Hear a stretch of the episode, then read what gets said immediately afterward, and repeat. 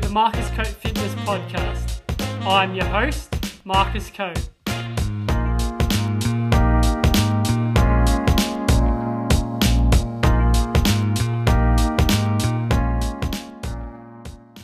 Hey guys, welcome back to today's episode in the podcast. Today I'm joined by Alex Winwood, who is a professional boxer. It was an unreal chat, lots to unpack. Alex has achieved so much in his career so far, but I'll leave that for you guys to listen to in the chat. Thanks again for his time, Alex. Welcome to the Marcus Cope Fitness Podcast, Alex. Thank you for having us, eh? Really appreciate know, it, right? Marcus. It's a pleasure to have you on. Obviously, I firstly want to congratulate you on your fight that's just been recently done. 10 rounds, I'm sure would have been pretty tough for you, but well done for getting the job done in there as well. So, yeah, how was the experience for you as well? Yeah, first off, thanks for that. Um, yeah, the the experience was well needed. Uh, Ten rounds is is not an easy day in the office. Um, like I was saying beforehand, you don't get uh, you don't get paid for doing overtime in boxing, um, and I definitely did all the hours that night. So uh, he was a tough opponent, and um, I gained a lot of experience and a lot of confidence from that fight. Yeah, that's awesome, Unreal. Obviously, was he, is he fifth? Was that right? Ranked there? Yep. And then obviously, for yourself, uh, is that 13th ranked where you are at the moment, or you gone up a little bit? Uh, so I was 13th by the WBC, 12th by the IBF at the time. Um, now we're just kind of waiting for this month's uh, change in, in the ranking. So we'll, we'll see where we end up after this. No, awesome. That's great. Obviously, yeah, obviously achievements here. I've, I've pretty much written them down. It's, it's a bloody um, great career so far for yourself. You've done a lot. So obviously, a current WBC world rank, which obviously you just said then. W, uh, current WB international light uh, flight champion, which obviously you just had another boxing match then, which you won, which was unreal. Obviously, 2020 Tokyo Olympian, and then 2022 Com Games and six-time Aus champ. Do you reflect on it a bit? Obviously, now what you've achieved, um, as I said, I'm sure there's plenty more to go for you as well. Yeah, it's uh, pretty surreal uh, just listening to what's been in the past and what I've accomplished. Like, it's funny because, like, as a as a as a boxer, you you're not really um, you don't have a season or anything like that. So it's like you don't have little wins to then get to a big goal. It's like every fight happens and then that's in the past and you just move on to the next thing. Yeah. Um, so you, yeah, you really got to take a moment just to sit, sit back and have a look at what you did achieve. Like the Olympics for me at the time, once it was over, like, um, I kind of moved on a bit fast because it was it was very heartbreaking. I was like, uh, you know, I didn't do what I wanted to do. But then after looking back, I was like, mate, that was my childhood dream to go to an Olympics, and and I made it there. And yeah, like now for me, it's very special. Yeah, I, I guess it just comes with time to to have a look back on some things, and especially the fight just went like Yeah. it hasn't really sunk in yet. But um, yeah, like that's just another milestone and achievement towards a big goal. No, that's unreal. Yeah, it's awesome that what you've done so far. And yeah, as, as there's plenty more to go for you as well. But obviously, going back, obviously, you were in a training camp. Was that in the US previously before? Yes, yeah. How was that experience? Obviously, did you plan that obviously to go over there and prepare kind of for the um for boxing the moment? Uh, it just so worked out. Like, um, two of my gym mates were having fights over in um in America, so they was going for f- uh, just under six weeks. Um, and then my fight would have been only three weeks later after they got back, and Yeah. I wouldn't have had a coach the whole time. And um, yeah, I guess I just kind of said, look, I'm going to come along with if that's all right, and they was happy to have me, and yeah, it, it was the best thing for me. Yeah, no, awesome. And I suppose what things were you doing over there at the time as well? Yeah, so mainly when you're traveling abroad uh, for boxing, it's what you really want to capitalize on is sparring. Sometimes you might do high altitude training, like I've done that before in the past, but it doesn't have as much of a benefit as, like, say, you know, for your stamina as you like, as it's really worthwhile. So, yeah, like we ended up sparring I wouldn't even know. Probably like 15 different sparring partners, maybe Yeah. more. Um, in Las Vegas, and then I got to go to uh, Stockton, California, and uh, spar a bit more there. So I really got to see what the international scene was like as um, people in my weight classes and things like that. So yeah, yeah it, it, was fantastic. Yeah, it would have been a great experience for us. You get a little bit of travel in there at the time, or or not too much? Yeah, I had a look a bit around because I was in Vegas for five weeks. Oh, uh, nice. So yeah, it's just a pretty crazy place to be. Um, yeah, so I enjoyed it. D- didn't didn't have too much fun, but um, yeah, like a, uh, you know, I knew I was there for business, but yeah, um, yeah, got to see the sights and whatever else. But Vegas is just a, a monster of its own. Yeah, I bet it is. Going back now to the listeners, I would love to hear a bit of your backgrounds, where it all started for you, and yeah, how how you got into boxing. Yeah, so I sound like I broke a record because I've told this story a fair few times. Uh, yeah, yeah. Uh, so I got into boxing because my coach started to come to the high school and do like a boxing session a week with a couple of classes. Um, and he was looking for some people to kind of go into his gym after after hours and find some boxers to train, um, potentially for fights um, if they wanted to so choose on to, to go through that route. Um, so I did like three sessions or two sessions um, in one of them classes, and then ran into him during the school holidays. Um, he goes for walks, and I was riding a skateboard, and called me up and said, "What are you doing, mate? Do you want to come down to the gym?" And then I popped down there and kind of never left, uh, yeah. and did my whole amateur career with uh, my coach at the time, Brian Satori, and he got me to an Olympics and prepared me all the way up to the, the Commonwealth Games essentially, and that's when I made the move and uh, moved over to Queensland from Perth, um, and now training under Angelo Hyder, uh, who used to train Danny Green and now trains in Moloney. So I kind of always knew in the back of my mind that if I did turn pro, that I'd I'd come to this gym, and yeah, so I made the move just before the Commonwealth Games, and then yeah, they've been here just over a year and a half now. Yeah, awesome. Do you still keep in contact with Brian a bit as well? I'm sure he would have been a great mentor for you. Yeah, I'd talk to him like every other day, essentially. Like, yeah. he's a father figure to me. Like, he's it's not just a boxing coach. Like, the probably the only reason why I stuck around in boxing was just to, you know, have his company and be around him, essentially.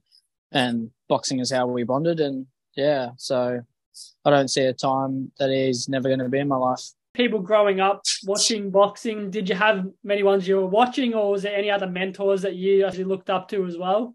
I didn't really enjoy watching boxing for a while until like maybe the last two years, where some there's been some good fights being put on, but like more so just having to uh, you know expand my repertoire and, and, and knowledge of the game. So um, yeah, I guess my whole amateur career, I just I would only watch the big fights. That was the pay per views that even non boxing fans would go watch, and I'd be like, oh yeah. But in terms of like looking at the scene all the time, I just had no interest in it. Not even in the amateur scene. But yeah, so. No, that's good. And that's in uh, coaching staff. How many would you guys have as as your team? in the amateurs, I pretty much just had like domestically would have uh, my home coach Brian, um, and then maybe one other person given a water or potentially taking care of cuts. Yeah. Uh, and we'd just kind of choose a mate on the day.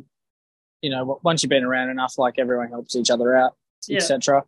Uh, but we never had an assistant coach. Um, and now that I'm in professionals. So my head coach, Angelo Hyder, he'll be in the ring with me. And then um, we've got a few assistants in the gym, um, yeah. Tony Knobs. Uh, but when I fly to Perth most of the time, so uh, a guy named Dale over there helps us out in the corner with the cuts, and Danny Green gives me the water. So yep. pretty much in, in the in my corner for my fights is yeah, Angelo, Greeny, and um, Dale yeah, no, awesome. That's good. I'm sure obviously having a big team and obviously people that you trust is, is going to be obviously well needed in in those in in those sports and the boxing that, that you do as well. So I'm sure like obviously creating a good culture and team environment would be very handy for yourself as well. Yeah, definitely. Preparation as an athlete now. Obviously, that's something that my my industry is. Obviously, being a personal trainer, strength conditioning coach. Obviously, how big it is for an athlete to prepare. But preparation for you, obviously, I'm sure you have to stay ready most of the season. Obviously, I'm sure different fights come about as well. So, how do you stay ready? And I suppose, what is your gym routine and maybe running sessions looking like at the moment? Yeah, so essentially, I've, that's all I've ever done is like never stayed away from the gym too long. Um, I had maybe a fortnight rest after my last fight. Um, yeah. And then just getting back in the gym and kind of doing some lighter rounds um, on the on the pads and on the bags and things like that. No, no kind of heavy bag work because that takes a pretty big toll on on all your joints and things like that. So, yeah. and no sparring either at the moment. That that won't happen until we kind of got like a fight locked in. Yeah. Um, yeah, just some lighter runs essentially the, the next few weeks. Um, I did a, my first 5K yesterday and yep my legs pulled up pretty sore today. Um, but yeah, like I, am looking to go like jump on the bikes and and get in the pool a little bit more. Yeah. Um, because a boxing camp might go for like 12, 8 to 12 weeks.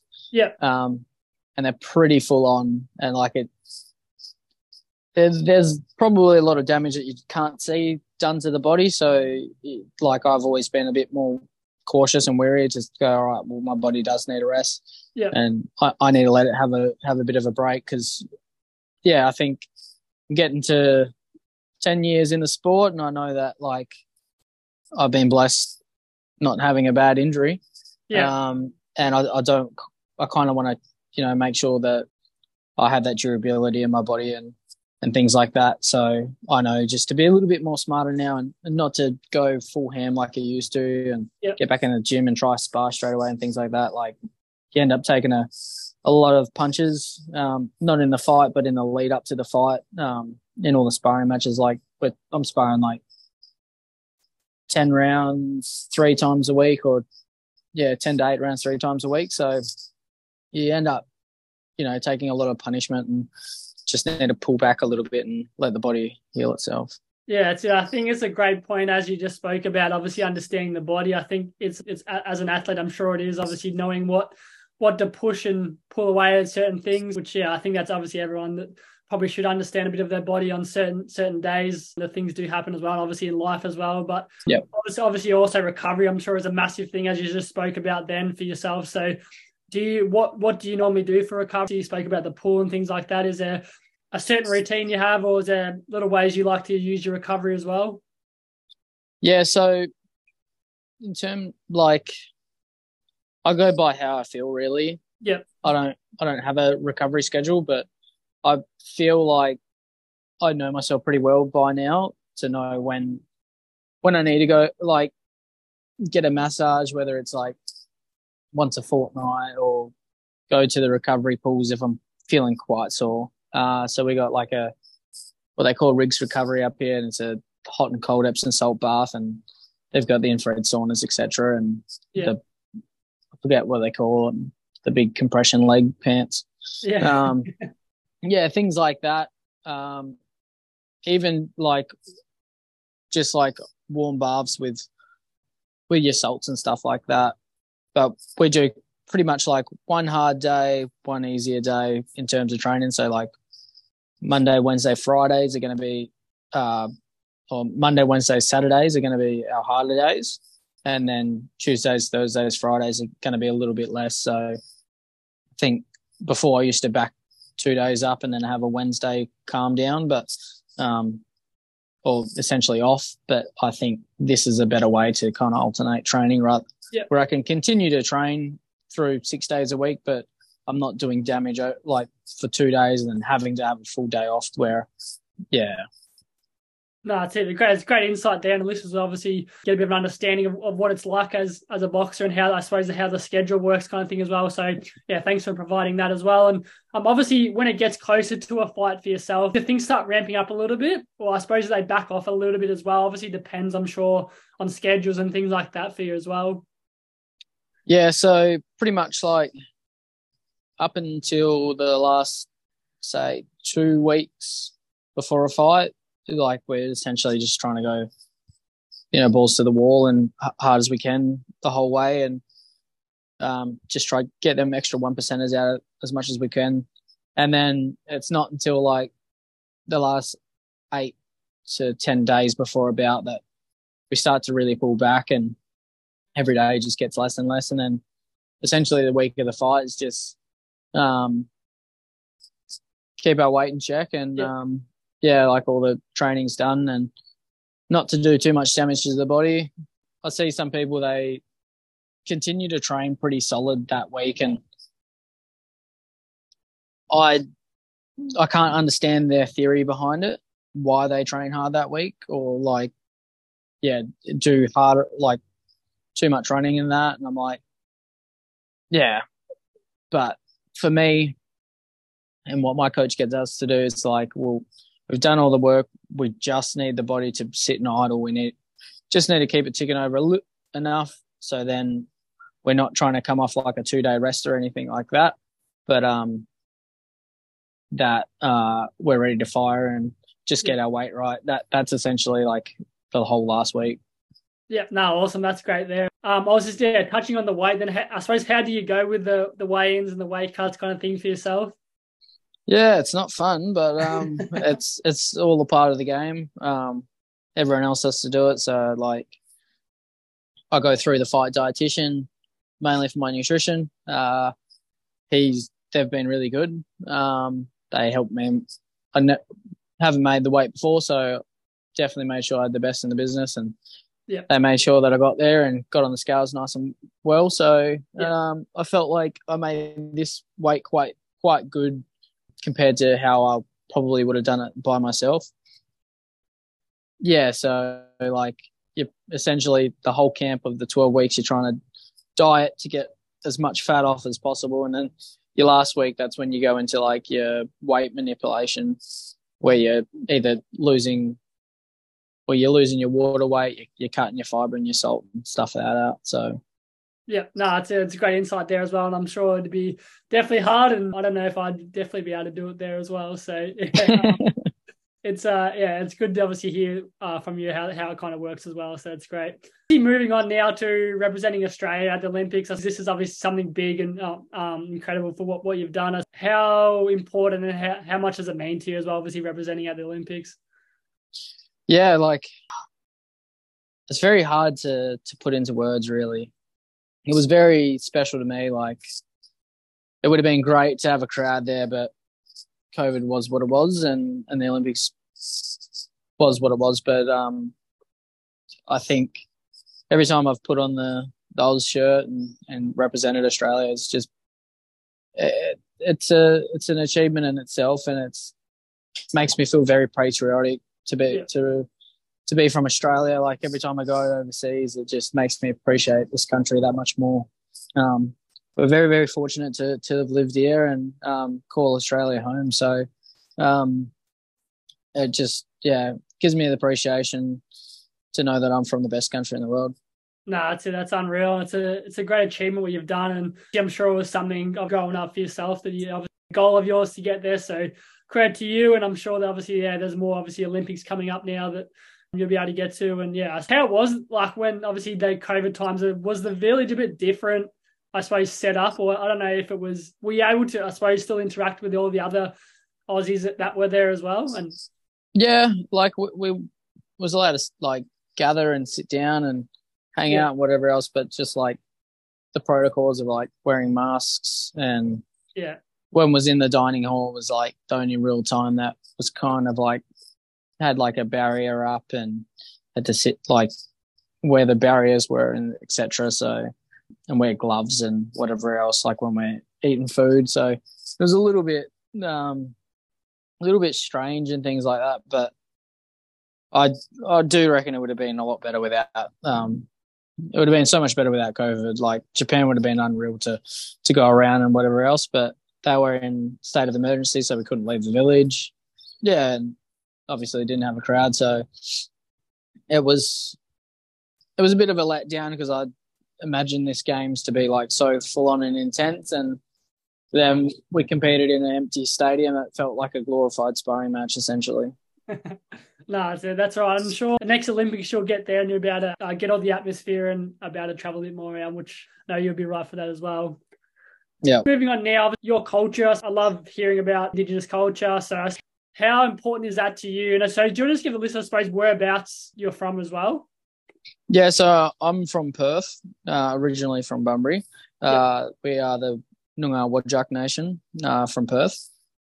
So, yeah, that's like the Noongar Nation essentially runs from Albany, say 400 k's uh, maybe 100 k's past Perth. So, uh, we're one of the biggest tri- uh, Indigenous tribes there are in Australia. But yeah, so I think, you know, I wear it on my skin. It's like, it's always been a part of me. It's, it's, it's, it's my identity. Like, yeah, it's, it is who I am. And I don't really couldn't, um, couldn't imagine my life without having that identity really. Uh, it's, it's a very special thing to, to have, to have our culture. And, um, yeah, especially when I go overseas and get to represent my country, um, I get to tell my story and things like that. So, yeah, it's a, it's fantastic. Yeah, that's unreal. And see, yeah, representing Australia, it would mean a lot to you as well. And I'm sure, like I said, your family, friends, yeah, it would obviously mean a lot to them. Um, I just want to do what I want to do, get in, get out of the game, and have all my